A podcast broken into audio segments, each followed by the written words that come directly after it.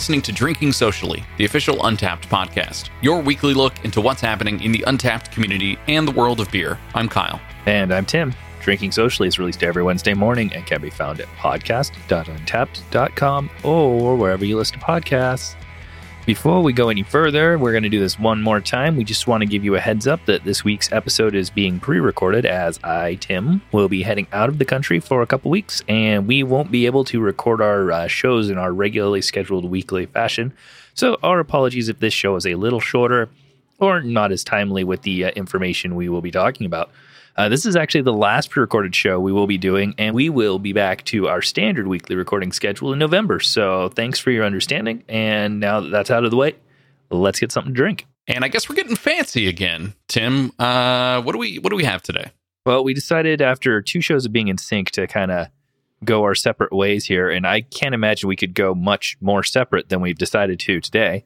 Uh, I actually have been holding on to this bottle for a while. I don't know when I got it, but I'm finally decided to crack it open because, again, trying to switch things up. I actually have with me Careful with That Passion Fruit, Eugene by Beachwood Blendery.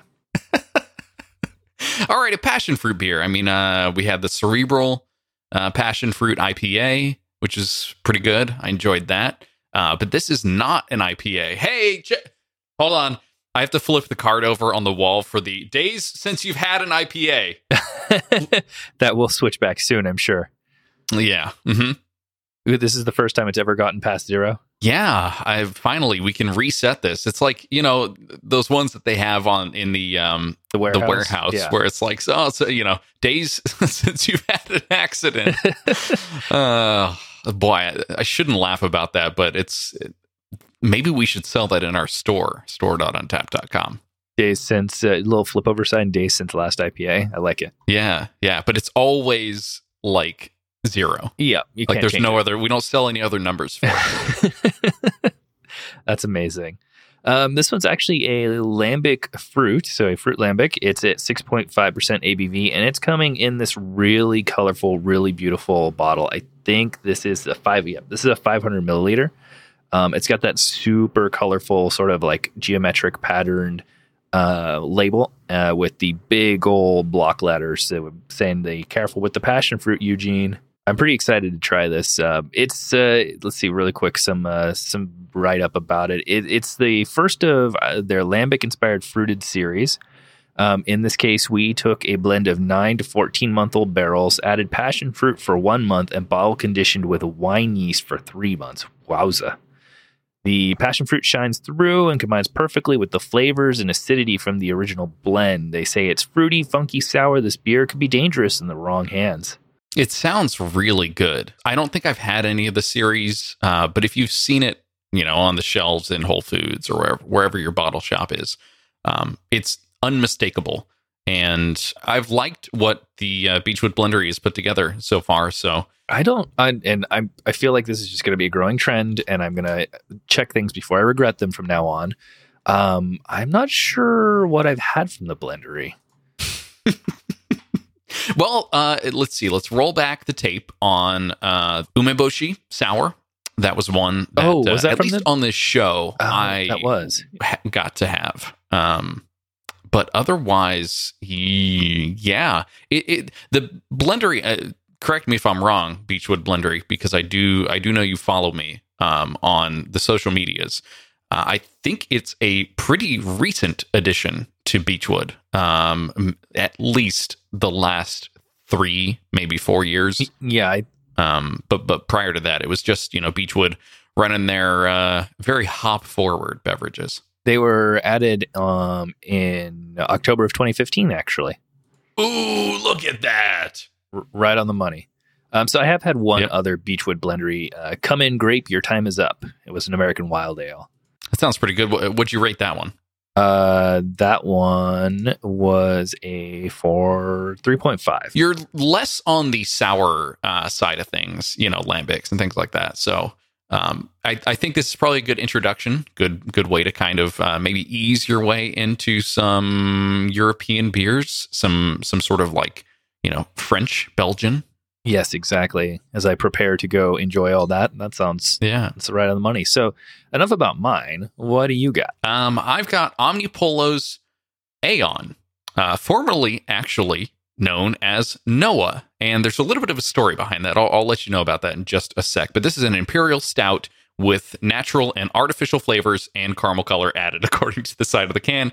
Uh, comes in, it's 12 ounce can with a like fun uh, Forrest Gump style smiley face uh, on the front. You like when he wipes his face with the mud. yes, and and this is definitely a, uh, a a muddy stout here, coming in at eleven percent ABV. I noticed we have it listed as a pecan mud cake. Yes, so according to Untappd, at least it's it's the Aeon pecan or pecan mud cake, um, imperial stout, sixty IBUs, averaging four point two eight with nearly fifty five thousand ratings on Untappd Ooh, let's crack it open and then I can maybe tell you a little bit more about this beer. Oh, I immediately, immediately get lots and lots and lots of uh, roasty, chocolatey, stouty smells filling the room. Uh, it says rich, thick, excessively decadent. This beer aims to bring back childhood memories, it says. And the whole reason for that, according to at least Untappd, it says, When I was 12, I dreamed of becoming a pastry chef. Call this a creative outlet. All it makes me think of is that scene in Rocket Man where uh, Fred Randall is like, Hey, Commander, Yeah. when I was a kid, at night I used to think there was a baker under my bed. Did you ever have anything under your bed? No. Well, did you ever bend down and look? No. Well, how do you know there wasn't a baker under your bed? Randall, shut up. but it's a good, it's a good movie. That's one of my favorite movies uh, of all time. Of all time. Formulated uh, most of my childhood, uh, while this beer is seems to be some sort of outlet to bring back um, Omnipollo's childhood, which is cool. that's super cool. I, I'm gonna have to put that on my list now too for movies to watch. So as I pour this out, I'll bring up um, one of the, let's see, September 17th. This is an Instagram post by Omnipollo. Public announcement please don't drink Imperial Stout for extra energy with uh, eyes rolling back into your head emoji. Being copied every day, but receiving cease and desist letters weekly from trademark lawyers demanding we change the name of our beers. This one is far fetched, but Drink Noah thinks you might mistakenly purchase a bottle of our 11% pecan mud cake imperial stout instead of their energy drink Noah potions. God, trademark law is so so messy. We are therefore changing the name of Omnipollo Noa Pecan Mud Cake registered to Omnipollo registered Aeon registered Pecan Mud Cake. Um, so it's it's kind of unfortunate. I love though that they just like switched the letters and you either read it on the can uh, from top to bottom or bottom to top. Uh, it, it it feels very in line with what Omnipollo would do for packaging and for a beer, and just say like you know whatever. I there I changed the name. I just changed the letters up. What do you what do you think of that? yeah, that's good. It's a nice way to get around it. And this is this is pouring real thick. I, I expect no less from Omnipollo, really. Oh my gosh. Just like deep, deep, deep color. It's almost like looking at a, you know, a cell phone when you turn off the screen and you see nothing but yourself. And you have a bit of a self reflection moment on a literal self reflection moment on like, do I really need to look at this phone right now? I, I'm getting I'm getting a little bit of that from this beer. I'm looking at a a distorted reflection of myself here. Um, It's like a tasty funhouse a mirror. li- definitely, it will get real funhouse in a bit. Uh, chocolatey head, bigger bubbles, kind of uh, popping up every now and then on the pretty pretty thick viscous surface here uh, of this, but um, it's got almost like a super deep Coca Cola look to it. I should say also I've had this before. So, as a part of sort of our uh, road to 2500, road to elite status for me on Untappd, um, I've been trying to choose a couple beers that I've had before. And this is one I'm actually glad to revisit because I got this in a Tavour package a while back and decided, hey, I'll, you know, I'll save one or I'll drink one right now and I'll save one for later. And this is my later one. So I'm, I'm interested to see how this tastes. Um, it was stored and cellared at 55 degrees pretty much that whole time. I just went and cooled it down to around 40 in the fridge. And uh, hopefully, as it warms up, it will uh, take on you know some more character throughout the show. I don't have nearly as exciting of a story for you on this one. Can I call you Eugene maybe throughout the whole the whole program? It might get a little confusing, but go for it. Yeah, true. so it pours um, with a nice little golden um, golden hue kind of it's not it, it's a little opaque so it's got that more like that orange gold kind of like the uh, the untapped gold if you will. Hmm. um, the aroma off of it is fantastic. It's um, definitely you get a lot of the passion fruit and um, that light sort of uh, lambic sour um, not in your face but it melds together. You can tell you can tell that it's going to be a bit sour, but the the passion fruit's really helping kind of keep it all together. Um, the it doesn't doesn't keep too much of a head on there. You get a little bit of white, but it faded away pretty fast. Um, and as far as the taste goes, uh, the sour level is it's pretty it's pretty low in my opinion. It hits a lot on the back of the mouth, um, not so much on the front. But I don't feel as though like I don't feel that tingling in um, you know in your jowls there. Sure, yeah. Yeah, it's not when you smile a little bit. It's not like squeeze in your face or you know making you feel all, all sorts of ways. Exactly. It's it's pleasant. It's a nice um, it's a nice uh, sour hit with the kind of that that passion fruit aftertaste that doesn't make me pucker. It's not a sour bomb. It's it's just very pleasant um, with lots of flavor packed in there. And I'm sure if you keep hearing it, you can hear that it's just making me salivate some more. Yeah. So I guess it's doing its job triggering the salivary glands, but it's uh it's really tasty. I'm I did not keep this in the best condition. I think it sat out for a bit, went to a fridge for a bit. So it's been all over the place. Not exactly the best storage uh, setup, but I think it's held up pretty decently. I think the fact that when you crack it open, you you pull out the cork, it doesn't just completely foam all over your desk is is a, good, a sign of it's probably for the most part okay. At least on my side, I am also surprised that the the head has dissipated pretty quickly. Uh, flavor wise, so I should say I saw your reviews on iTunes and uh, Apple Podcasts. I do have glassware for this one, uh, so this has been poured out so I can actually see what's going on and and get a n- nice nose full of this beer. Um, but it's so smooth and so sweet. Uh, it, it is exactly how it says on on the side of the can, right? Just excessively decadent. Um, it hides that eleven percent frighteningly well. It is just not too bitter, uh, not too artificially tasting. Uh, last time I had this, I actually paired it with a pie, um, and that seemed to work really well where you get kind of the pecan mud cake, you get the chocolatey, you get the roasty, you've got, you know, graham cracker crust and a pie going on at the same time. Um, it feels absolutely like a dessert beer. This is a wrap up the night nightcap style beer. Not great for 1 p.m. on a, you know, uh, Thursday afternoon, but great for this show, I think. And I really do like most Omnipollo stuff that I've had before, and uh, this is no this is no joke. One extra thing to note though on this is um, it definitely has a lot of the tiny bubble thing going on. Um, not so much in like the champagne way or anything like um like the brute IPA we had on the last show, but uh, using one of your favorite words, it does have that like effervescent sort of feel. And I can't decide if that's the tinkling of the uh, sour or if it's the tiny bubbles hitting the back. But either way, it's mm. it's very pleasant and it just um, makes me. I think I have another blendery beer at home, so it's just making me a little more excited to try that out. Yeah, it sounds good. I I do need to get at least one of those series from uh, Beachwood Blendery. Mm, passion fruit, you know what? What else do they have? They have passion fruit in the Eugene series. I'm pulling it up right now. Uh, let's see. Careful with the passion fruit, careful with the apricot, Yeah, see, apricot would be so good. That like stone fruit. care- careful with that peach, Mm, mm, mm. careful with that fruit salad, Okay. All right. raspberry, aprium.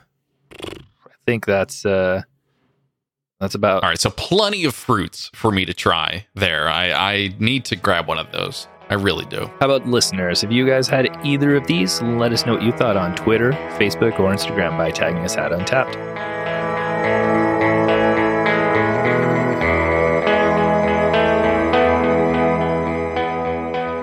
Our friend John Holter from the Four Brewers podcast is back with some more great homebrewing tips and tricks for you.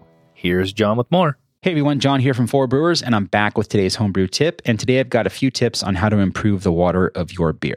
The first thing you need to focus on is if you're doing uh, all grain batch of beer, you want to have the proper pH in your mash. And typically, a good pH to have is 5.2.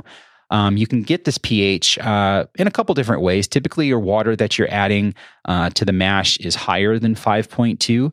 Uh, it tends to be more neutral, around seven. So you can add uh, either acidulated malt uh, to your grain bill. You can add darker malts to your grain bill because darker malts have more acid content, and that'll bring down your pH.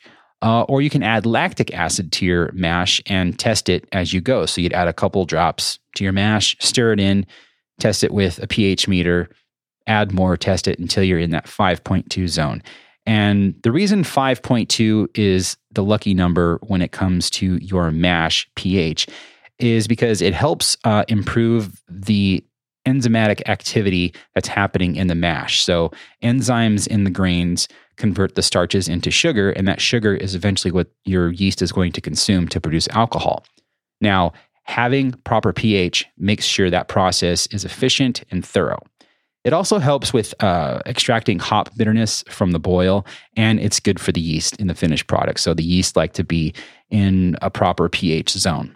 The second thing is brewing salts. Now, you can go down a rabbit hole and really get into water science and what works best in certain styles of beer, but generally speaking, there's two types you have to think about. That's calcium sulfate and calcium chloride. Calcium sulfate tends to emphasize bitterness in beers. So if you're brewing like a pale ale or an IPA, you want to stick with calcium sulfate and add a couple tablespoons to your wort. If you're doing something that's malty and dark, you want to add calcium chloride. Chlorides tend to emphasize the mouthfeel uh, of a beer and the maltiness rather than the hops. And you can add these in different proportions. You're not going to, you know, be exclusive uh, to one or the other. Uh, they're all going to be in different proportions. Uh, but generally speaking, if you're going for something hoppy, you want to have more sulfates in that water. If you're going for something more malty and uh, pillowy, you want to add more chloride. Last but not least is having quality water. Now, uh, when I started brewing, I used tap water. I didn't use, you know, anything else. I didn't have a filter. I just took water straight off the tap. And if your tap water tastes good, it doesn't have like a big chlorine kind of smell or, you know, it's not really hard, you can just use that straight off the tap and you'll probably be fine. But uh, if you have water that you're kind of questioning and you don't, you're not sure, the best thing to do is run it through a carbon filter. Uh, I got my carbon filter at Home Depot. I think the filter was like 50 bucks for the enclosure and the filter. It was a whole house filter, so it's meant to be hooked up to like a one inch uh, feed that goes into your house. But I just bought some uh, barbed ends for hoses that screw into the filter, and it works great. Uh, typically, you get uh, I think I got I get about 20 batches of beer out of each uh, carbon filter that I buy. And it works great. Uh, carbon is great for stripping uh, water of funky smells and uh, flavors, and it's good to just filter the water so there's physically nothing in it that you know is going to get into your beer. So those are my three tips on water. Water is very complicated when it comes to brewing, and you can really, really geek out on uh, your water and making sure everything is perfect and how it needs to be. But these are very general tips, and uh, this is a quickie. It's not a, a full on podcast about brewing water. So uh, if you have any questions, you can hit me up at john at fourbrewers.com. Thanks for listening, and we'll see you next time. You can catch more from John and the Whole Four Brewers podcast over at fourbrewers.com or subscribe to their show wherever you listen to podcasts.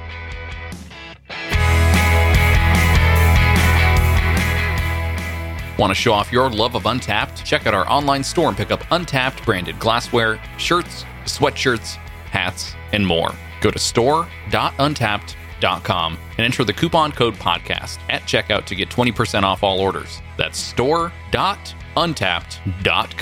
Coupon code podcast to get 20% off.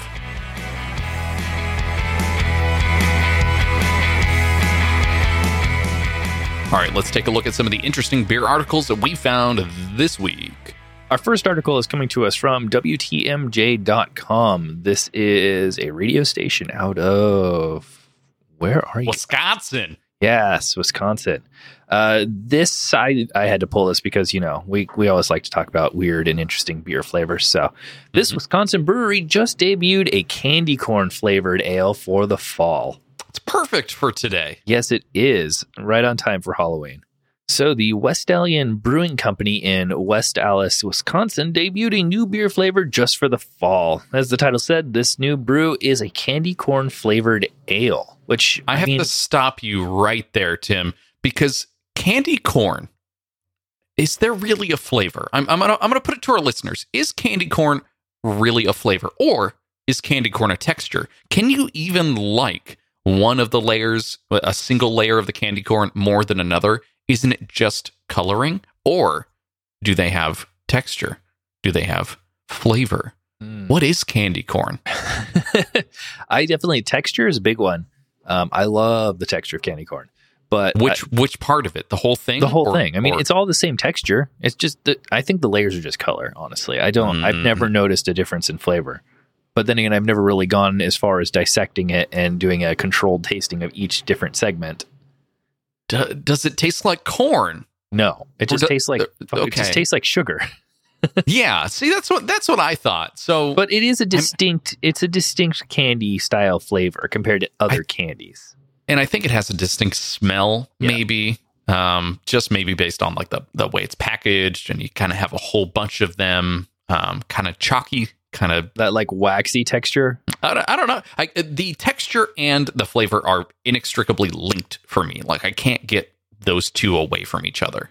Yeah, that's true. I don't get so much chalky, but it, I love that like the, how it's it's chewy but not gummy. You know. Oh, I like I like gummy. Give me those like shark bite style fruit snack ones. I Oh, like yeah. gummy. I like chewy. I like laffy taffy. I like uh, that's what I want in my in my candy. Don't get me wrong. I'm all about the like chewy gummy stuff, Laffy Taffy, um, any sort saltwater taffy. As I'm a big like it's a weakness for me. Texture is very similar. You kind of get this like grainy, gritty. Anyway, we're not talking about taffy or chewy things here. Uh, we're talking about candy corn, and we're also talking about beer more specifically. Yes, indeed. So the idea stemmed from a desire to discover what the sugary candy would taste like as a nice frothy beverage. So, what? How can how can we take candy corn to the next level? Let's just throw it in some beer. Uh, to make the concoction, the brewery did not simply put the candy into a cream ale, which I guess I could see that. Uh, but rather, they they made their own candy corn from scratch and used beer ingredients in them f- before adding them to the drink. Casked with candy corn, Yeah, can you imagine one of those those uh the like wow, Randall's. Yes, there we go, Randall's with candy corn. candy corn jammed in there.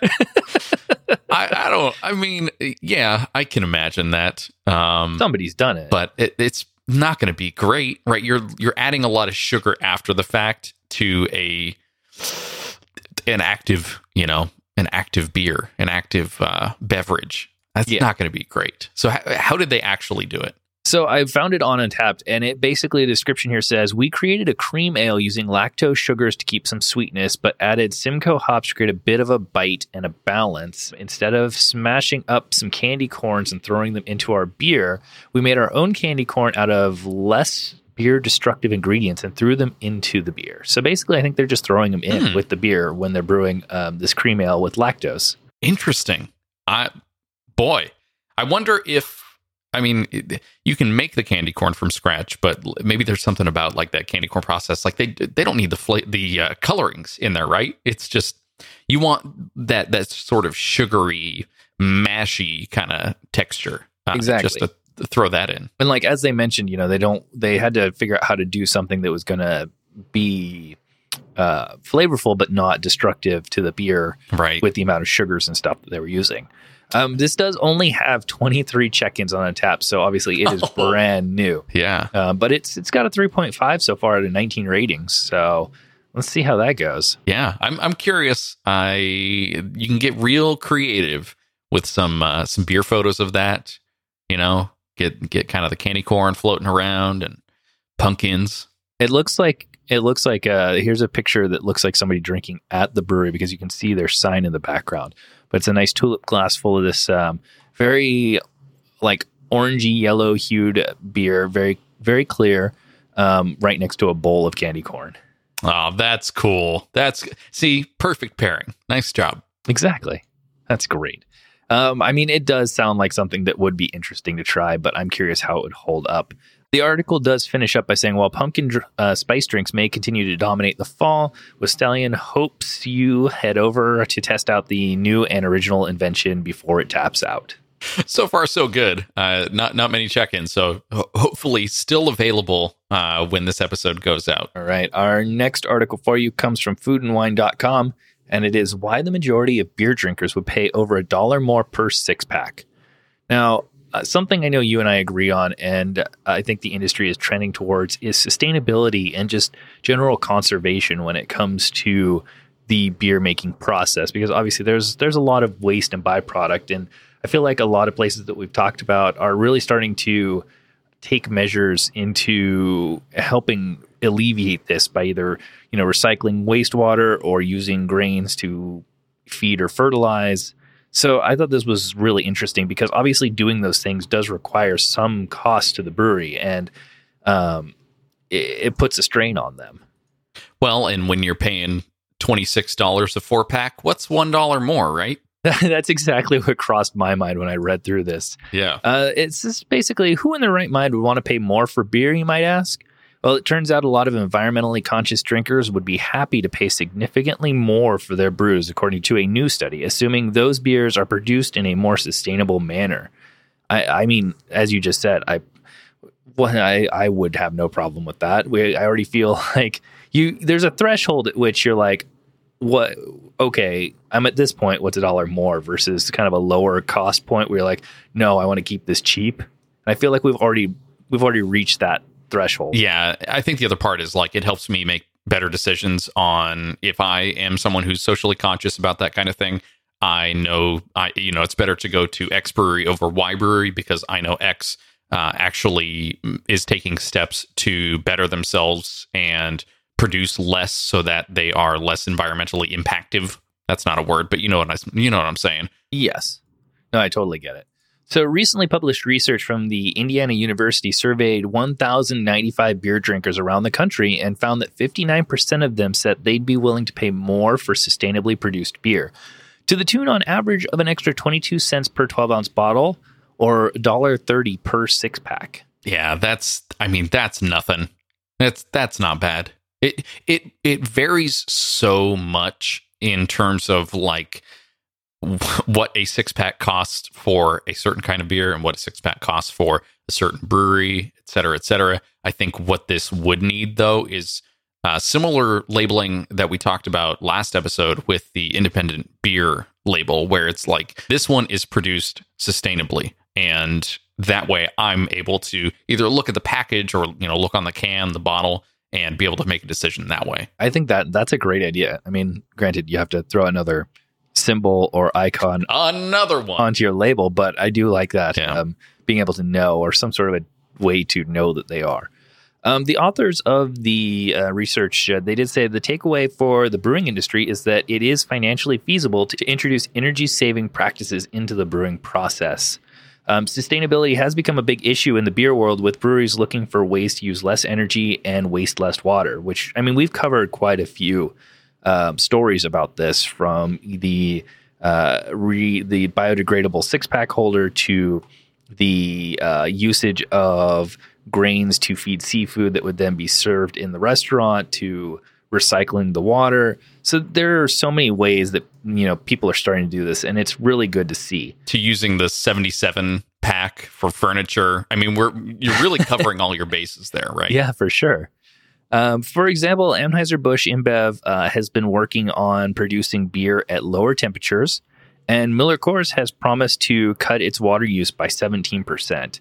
But uh, even smaller breweries have committed to solutions like adding solar panels or looking for ways to reclaim wastewater. So it's across the board. It's it's not just you know either the big companies looking for PR moves or the small companies trying to you know better themselves. Everybody needs to be a part of this in order for it to work. It's it's true. It can kind of work both ways though. It's like the big big beer brands will kind of dominate that and say like, "Hey guys, we're we're doing it. You should be able to as well." Um, or vice versa, where the small beer brands are undercutting the big beer brands by saying like, "Hey, on my packaging, this is a hundred percent sustainable product.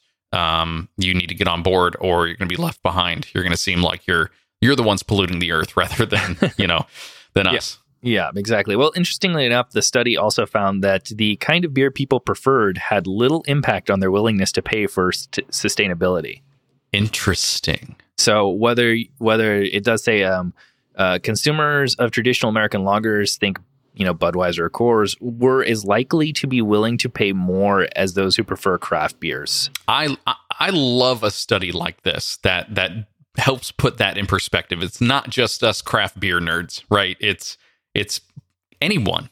Well, yeah, I mean it's it's the beer world as a whole, uh, no Right. matter what you enjoy. And so it, it actually it turns out being environmentally friendly might be one thing that beer drinkers can agree on.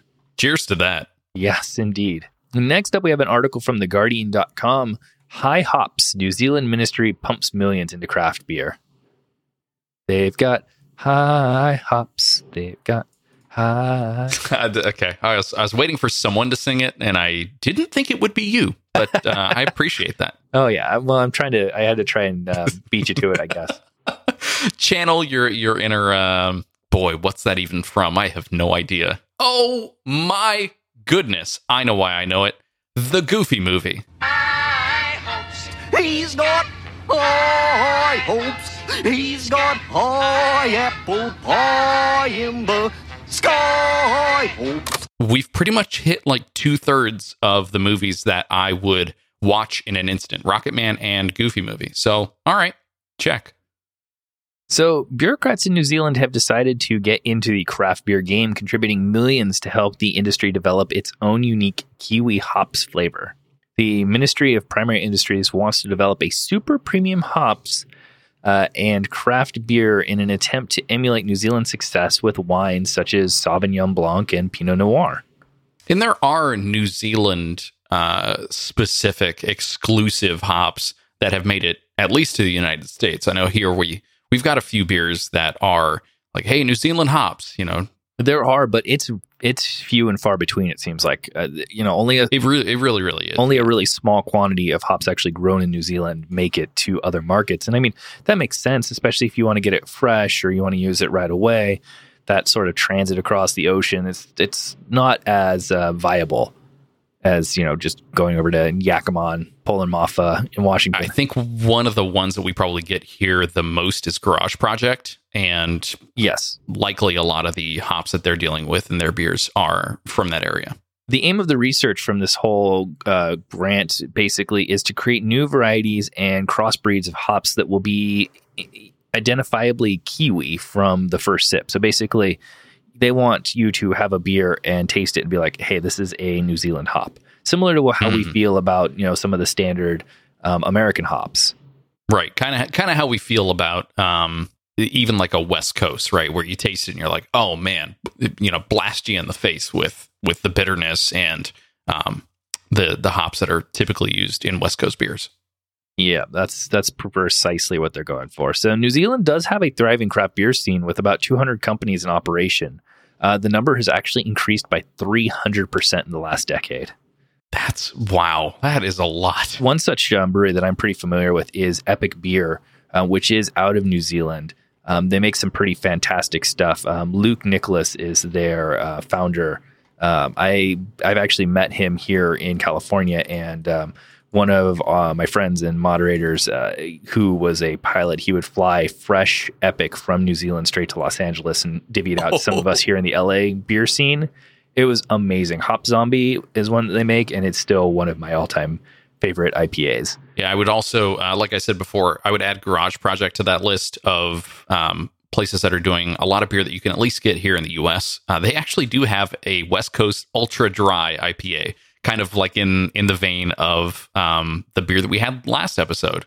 Uh, they also for this beer, and I guess for all their beers on their website, reference Untappd check-ins, which is kind of cool. They said uh, Nigel on Untappd says much bigger hops than I recall, and so much better than the previous occupant of my glass, which is which is really cool. Um, so Garage Project is one I'm I'm well aware of. One I haven't been able to try, but I've been following on Instagram for a long time. Is new new new. Uh, they are a brewery out of New Zealand. Uh, if you go to new new new.nz, um, it's a cat. Their branding is very cool. Uh, if you've never heard of them, go check them out. And I don't know, the, beer from New Zealand, I guess, is uh, on on our list of of places to uh, to get more beers from. Our last article today comes from cotswoldjournal.co.uk, and keeping with the uh, theme that we've just started with countries and their ever growing craft beer scene, thirst for craft beer boosts number of Scottish breweries. Now, I'm far less familiar with Scottish breweries. I probably know the big ones, um, but yeah, not not as familiar. Yeah, well, speaking, you know, of, of big Scottish breweries that people would probably recognize, I think Brewdog is at the top of the list there. Yeah, yeah, most definitely. At least, especially for ones that we can get here, they've got their whole network going on. They've got their TV show. Um, that's that's They've got their hotel. hotel. That's the one I'm most familiar with. Yeah, that's that's for sure. Um, but there are obviously quite a few others. Uh, the number of breweries in Scotland has increased by almost 230% since uh, 2010, thanks in part to drinkers' growing taste for craft beers. That sounds very familiar for uh, pretty much everywhere in the world, it seems like. Yeah, especially especially Europe right now. In 1970, there were 11 breweries in Scotland, but a new report from the Independent Scottish Parliament Information Centre said that the number has increased massively. There are now Don't one. Don't roll over the fact that that acronym is SPICE. I was trying to bypass that, but yeah, okay. It's Scottish it's Parliament so Information good. Centre, the SPICE. All my my my Dune uh, references are just being bottled up right now and trying just urging their way out. Uh, according to Spice, there are now 115 breweries across the country, uh, of which more than four fifths are microbreweries. Hmm.